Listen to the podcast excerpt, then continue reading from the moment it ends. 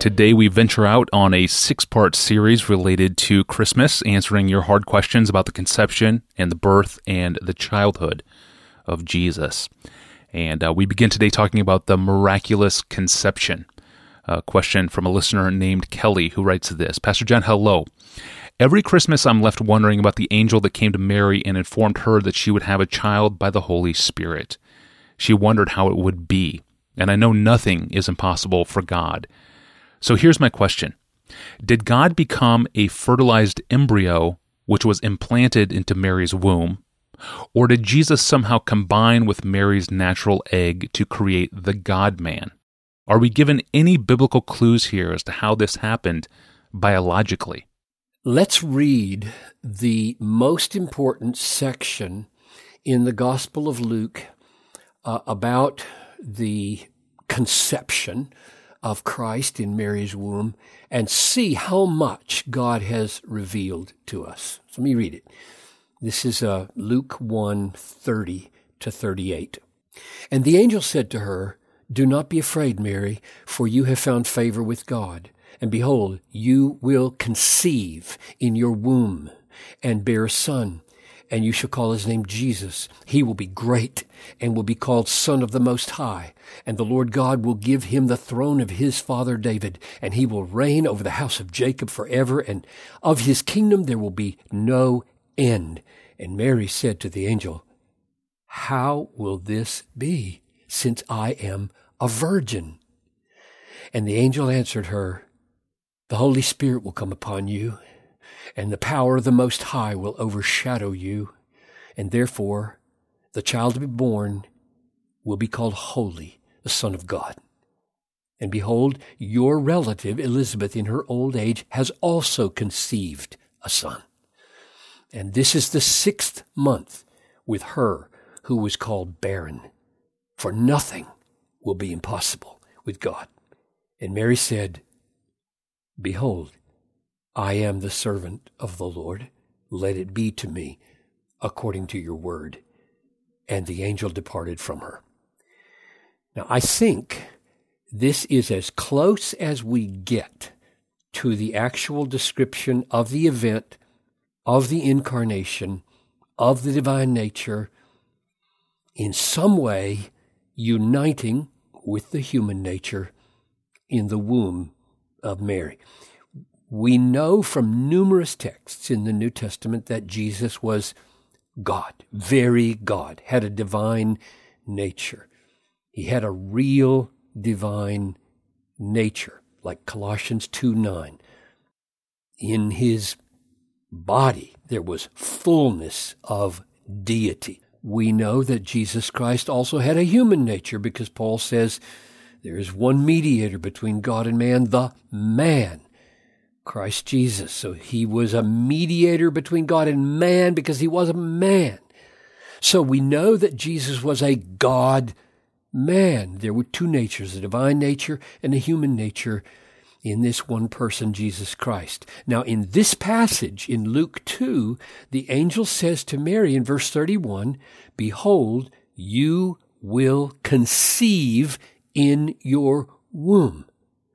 Now, the natural way to take this is that Mary provides her ordinary part of the conception process, her egg, and God miraculously, in some way, we do not and probably never can uh, understand, provides the divine nature of Jesus, of Christ, the Son of God.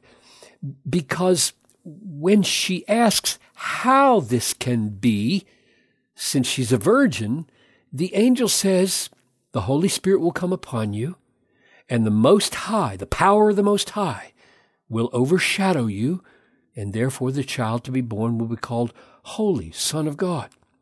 In other words, the angel veils the mysterious process in metaphorical language. The Most High will overshadow you like the Shekinah glory.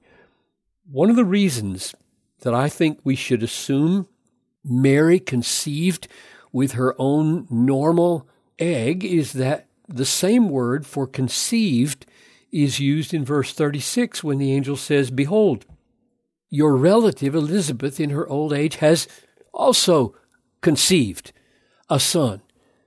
And this is the same word, and the word also, so that there's no reason to think anything different than Mary conceived.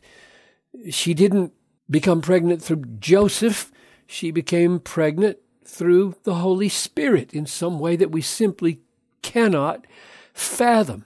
So I don't think we should go much farther than that in detailing any of the mechanics of the miraculous conception. And I, I would give Kelly and the rest of us a caution here and a happy exhortation. The caution is that we beware of the temptation and the mindset of being excessively fascinated with non essential matters. I have met people, and I'm not saying, Kelly, that you're this kind of person at all, but I've met people like this. I had them in my church for years. I have met people over the years who seem to be continually gravitating toward the margins of what is important rather than gravitating toward the center of what is important. They love to speculate about things that we cannot know and that are not essential to know. But these marginal things seem to hold an amazing fascination and attraction for them. I think that is spiritually dangerous for the soul to be so preoccupied with marginal matters while the joy and energy and passion for the center and the glorious main realities often goes languishing. So that's my caution. Now here's my happy concluding exhortation. We are in the presence here in Luke 2, in the presence of one of the greatest mysteries and wonders of the universe. The creator of the universe, who is of a completely different dimension and reality than what he made, in a way that is scarcely conceivable to us, is united in one person, Jesus Christ, with a divine and human nature for the central purpose of being able to die. God cannot die. God cannot die. But Jesus Christ, the God man, can die. This is the most spectacular fact in the universe, I think. More spectacular than creation itself. That God would clothe himself with humanity for the express purpose of dying so that rebellious people, people who are in rebellion against him, might live with him in joy forever. Listen to Hebrews 2.14. Since the children, that's us, human beings, since the children share in flesh and blood, he himself likewise partook of that same nature, flesh and blood, that through death he might destroy the one who has the power of death, that is the devil, and deliver all those who through fear of death were held in lifelong slavery. Amazing. He took on our nature so he could die. So let us stay close to the glorious center. God took on human nature so that he might die to destroy our enemies, deliver us from slavery to sin, give us eternal life with him forever. Mm. This this is worthy of much meditation this Christmas and every Christmas. Wow, what a miracle. What a grace. What a gift. Thank you, Pastor John, for stirring our worship on these central things when it comes to the coming of Jesus. And Kelly, thank you for the question. There are some biological mysteries here that we will never understand on this side of eternity. And even more mysterious to me are the divine mysteries at play in the incarnation as well. For the fully divine Son and creator of the universe, to incarnate as a baby in a barn in Bethlehem. What divine attributes did he lay aside, if any? On Monday, we're going to pick up this next question as we march through some hard questions on our way to Christmas, and that's the next one.